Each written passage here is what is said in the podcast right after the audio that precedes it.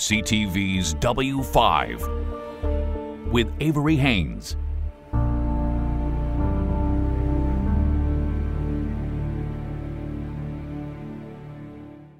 Lisa Raitt has been through some tough political battles in her career, but the veteran conservative politician is now facing a battle with a far higher personal toll.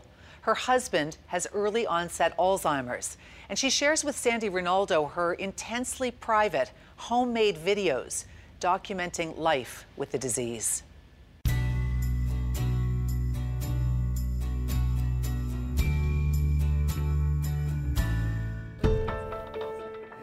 Thank you, everyone.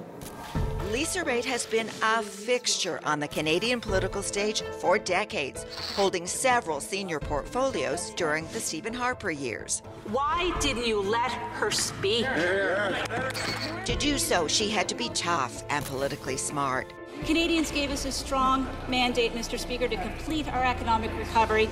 So smart, she was a contender for Stephen Harper's job when he stepped down after the Conservatives lost to the Liberals and Justin Trudeau.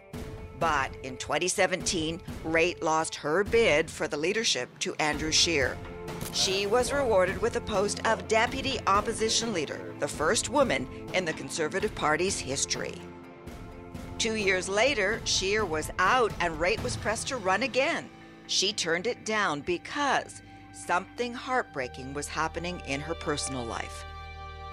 Her husband, Bruce Wood, had early onset Alzheimer's, diagnosed when he was just 56. When you heard the diagnosis, Yeah. what went through your head?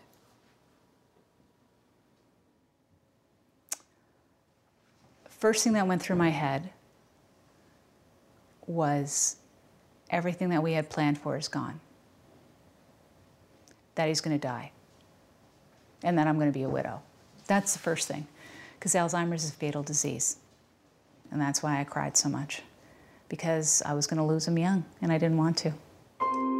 Didn't want to because Lisa Raitt had finally found her soulmate, a love story for the ages. Businessman Bruce Wood in hot pursuit, determined to win her over not long after they met in 2008. Lisa already had two sons from her first marriage. What was it about him?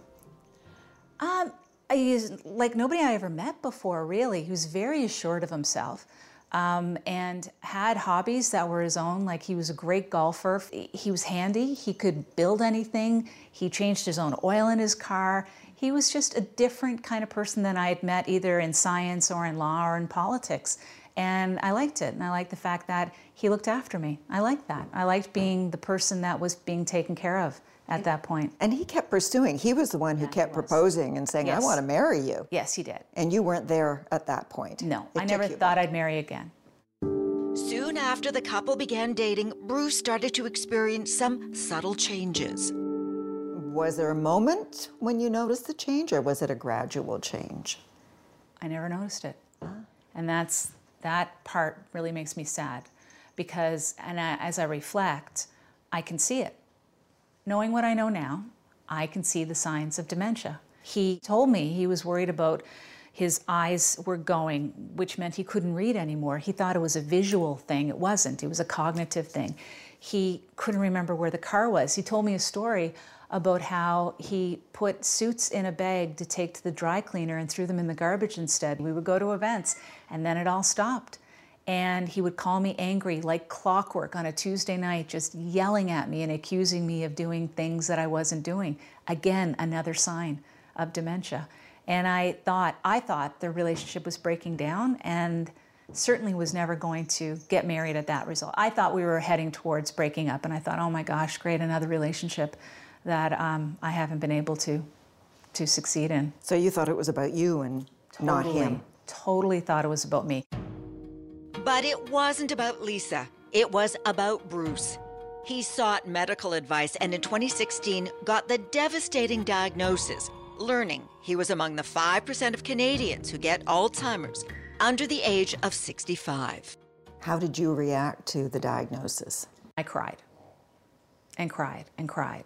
And I wouldn't let the doctor tell Bruce it was Alzheimer's Because? Because the doctor said he is so emotional, I don't know what he's going to do if I tell him this. It took them three months to tell him, and then Lisa knew what to do, and that was to say, I do. He kept asking to get married because he needed security because he was scared. So, literally, with some really good girlfriends of mine in Ottawa, we organized it in 30 minutes.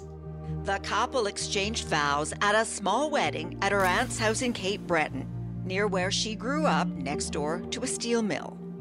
We wanted a joyous day with it, all his family there, and he got it. So that was that was nice. For me, it was the big party where he was still normal.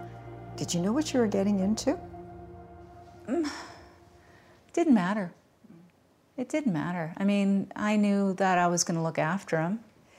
Did anyone say to you, Lisa, think about this, think about this seriously, because your life is going to change and you're going to become a caregiver as opposed to a wife and a lover? My mom, you know, she would say, It's a burden, Lisa. Um, just take care of yourself. She never said, Don't marry him. Life was fine for a while, and then it wasn't. Small things soon became big things. Lisa began recording her husband's dark descent into the fog of Alzheimer's. So what are you taking? Nothing. The hallucinations, the lashing out, the threats to kill her. And then I'll catch somebody. And then I'll just kill you. It was so strange. The behaviors he was having, I felt that they needed to be um, described to his doctors clearly. And the best way to do that would be through taking videos. Actually, One of the early videos shows Bruce imagining people who aren't there. So this is May of 2020 when he started talking to his reflection as if it was a friend and then turned into uh, somebody he didn't like. So we're actually coming home from shopping for groceries. We had to leave the store because he was screaming and yelling about the reflections because he was fighting them. And now he discovers the fact that kind of trying to get into the car is as easy. I should know that. You're crazy, yeah. it was a shock that he would be talking like that. So now he gets upset with them. So this is a couple of days later. Now he's fighting them. Kill you. Tomorrow. No. We're, no. It's going right now. Okay, let's go.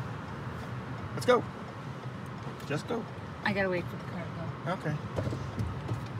So, yay. He's talking to you and to them, but more to them. He just, yeah. Yeah. Does it bring back memories, or are you able to look at this objectively? No, I start to cry. Like I'm not objective because Bruce Wood would be embarrassed and mortified. I can't do it anymore. It was the disease causing Bruce to lash out. He became more aggressive, and his anger shifted to Lisa. Her sons JD and Billy were frightened for their mother's safety. He's was a 6'2", 250 pound man. It's he's a big guy, and if if you read further on Alzheimer's patients, sometimes they can develop super strength. It's kind of it's it's insane. We were just gonna stand by and watch. What would you have done? What did you do? I had one one occasion we were sitting down on the couch watching TV, and just out of the blue, frustrations arose, and he came to throw a punch at my mom, and I had to jump in front of it and just say like, "Hey, let's let's not throw punches around here." But uh, it definitely became more apparent in the later months. It just kind of fell off a cliff towards the end of it, and it was wearing on my mom too. It, it's like you can see it physically, mentally. It was it's just exhausting. It's 24/7 care. Lisa was Bruce's primary caregiver. For months, she never got a solid night's sleep. It began to wear her down. His behaviors at night were really, really difficult um, because they were disruptive. So I'll give you an idea. He would be up and down all night. See, he just doesn't know what to do, doesn't know how to lie down. Stop! Stop! Stop!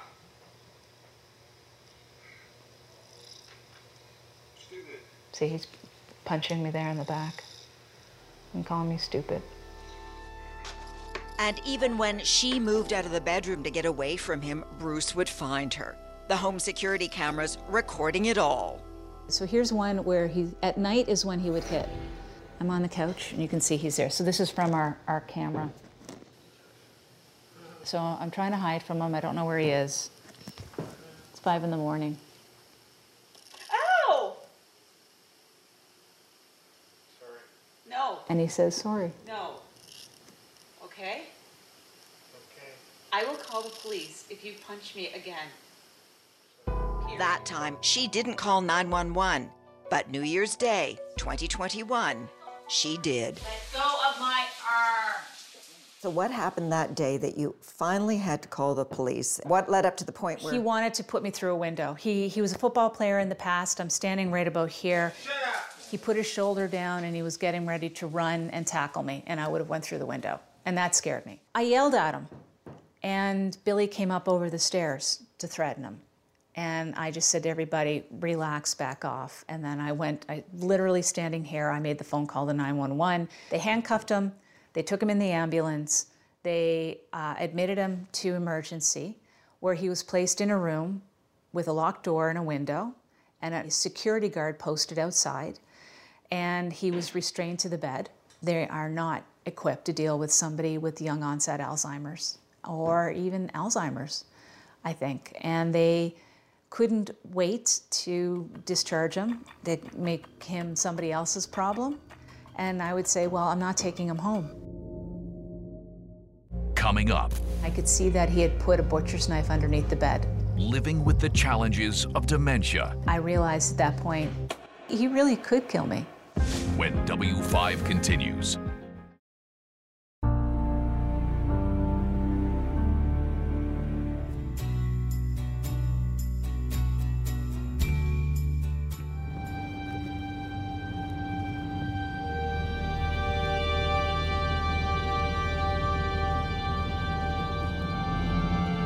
Lisa Raitt on the hour long drive from her home near Milton to Toronto to visit her husband, Bruce Wood. There's a routine to this Hey there, can I get a large French vanilla? a stop at Tim Hortons for coffee Have a good day. and a sweet treat, which Bruce loves.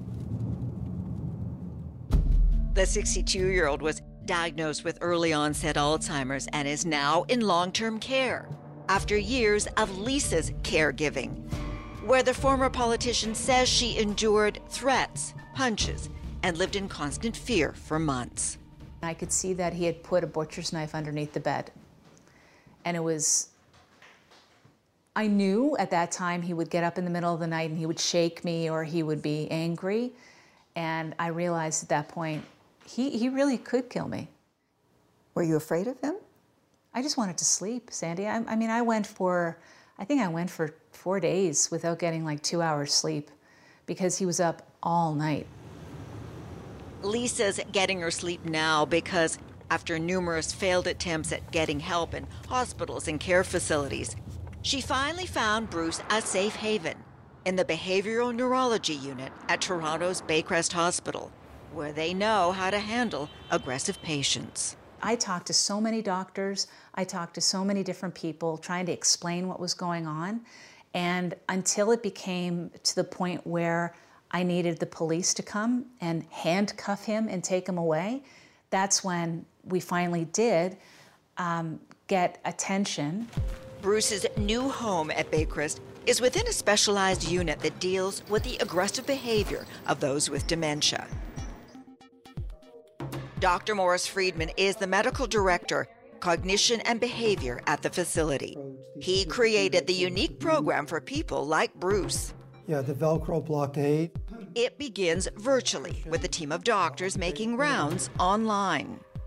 What we try to do, and what's best for, for patients, for individuals with dementia, is not to be moved from their home to a hospital. Um, it's better for people to be treated in their familiar environment. But when treatment at home doesn't work, patients like Bruce are admitted to Baycrest. How do you begin to change their behavior? There are two approaches that, that one can use. One, eh, we call it non pharmacological approaches, which is uh, trying to, um, to manage the behavior without medication. But there are people who, um, in whom that doesn't work or doesn't work completely. And there we have to use medications. How do you know if a patient is responding to the treatment? Oh, they're no longer aggressive. If it's aggression, they're no longer agitated. They no longer have, like, these are patients, many of them, who are hitting people, who are kicking, who are biting. All of that stops. What a difference a few months have made since Bruce has been in the care of Baycrest. Lisa is sleeping again. Her sons, JC and Billy, from her first marriage, see a difference in their mother. The first few days after he was gone, like, you could just see, like, all of us getting a lot more rest because there was times where we would just be awoken in the middle of the night to Bruce screaming. Like, Definitely, definitely a lot more peaceful here with him out of the house. Having seen her and watched her look after your stepdad, mm-hmm. has your opinion changed of her in any way? And I thought it was very admirable what she, what she did. And I feel awful that it turned out the way it did, but it's the best of the situation that we could have done. Hey.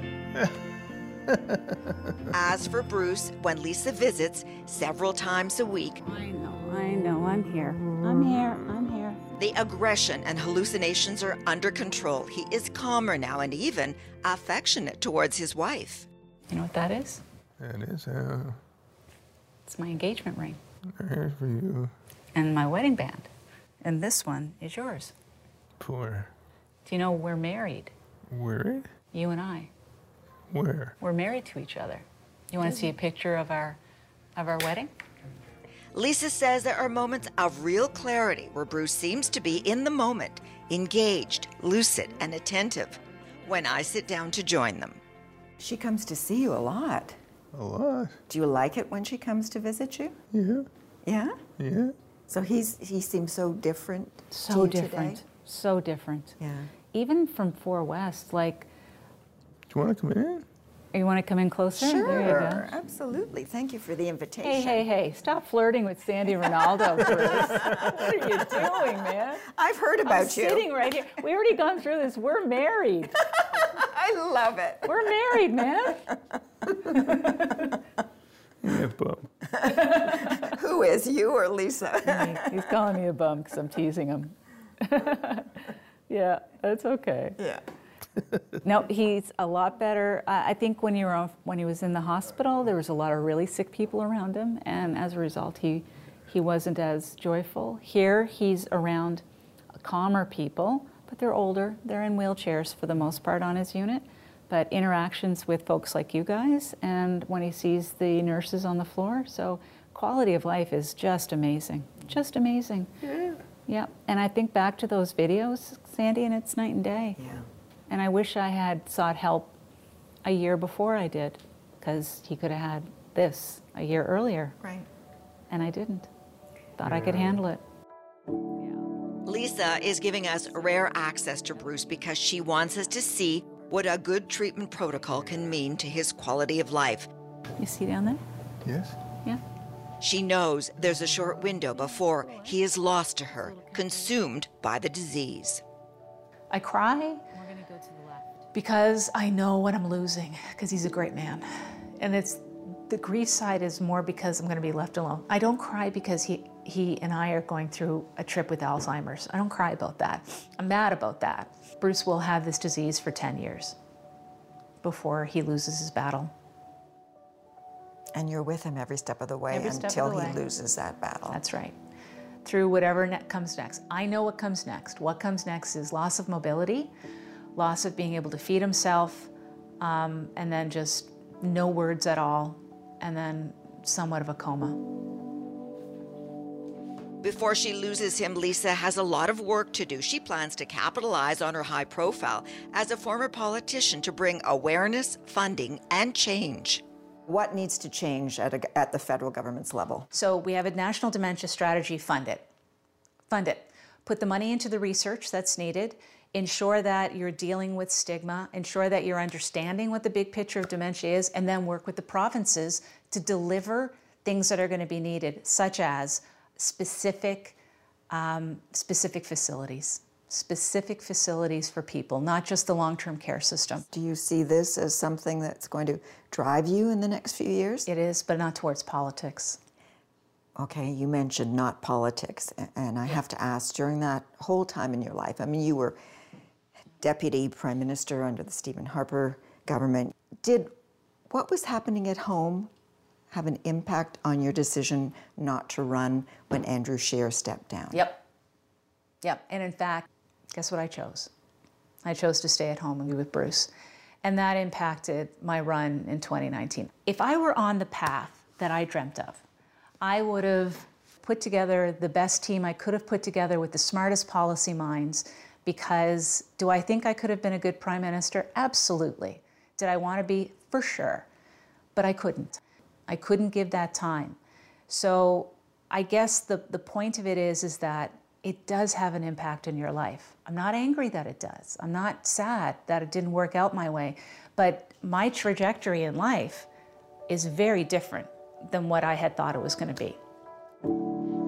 In fact, she's sticking to her guns and not running for the Conservative leadership now that Erin O'Toole has stepped down. Her focus? Her husband, the man she says she still loves deeply. You asked me why I would put him on the camera, and it's because I want people to know him as the way he is now after all this 13, 14 months of treatment. So, how would you describe the change you see in your husband from that day when you had to call 911 to get him out of the house and the Bruce that we saw today? I got him back. You know, he's back. I can sit on a chair with him and put my head on his shoulder, and he tells me he loves me. And that's a huge thing for me because I'm not ready to say goodbye.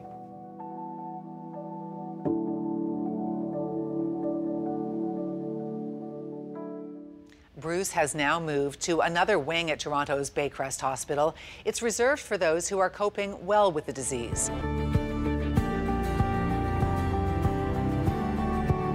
You've been listening to CTV's W5 with Avery Haines.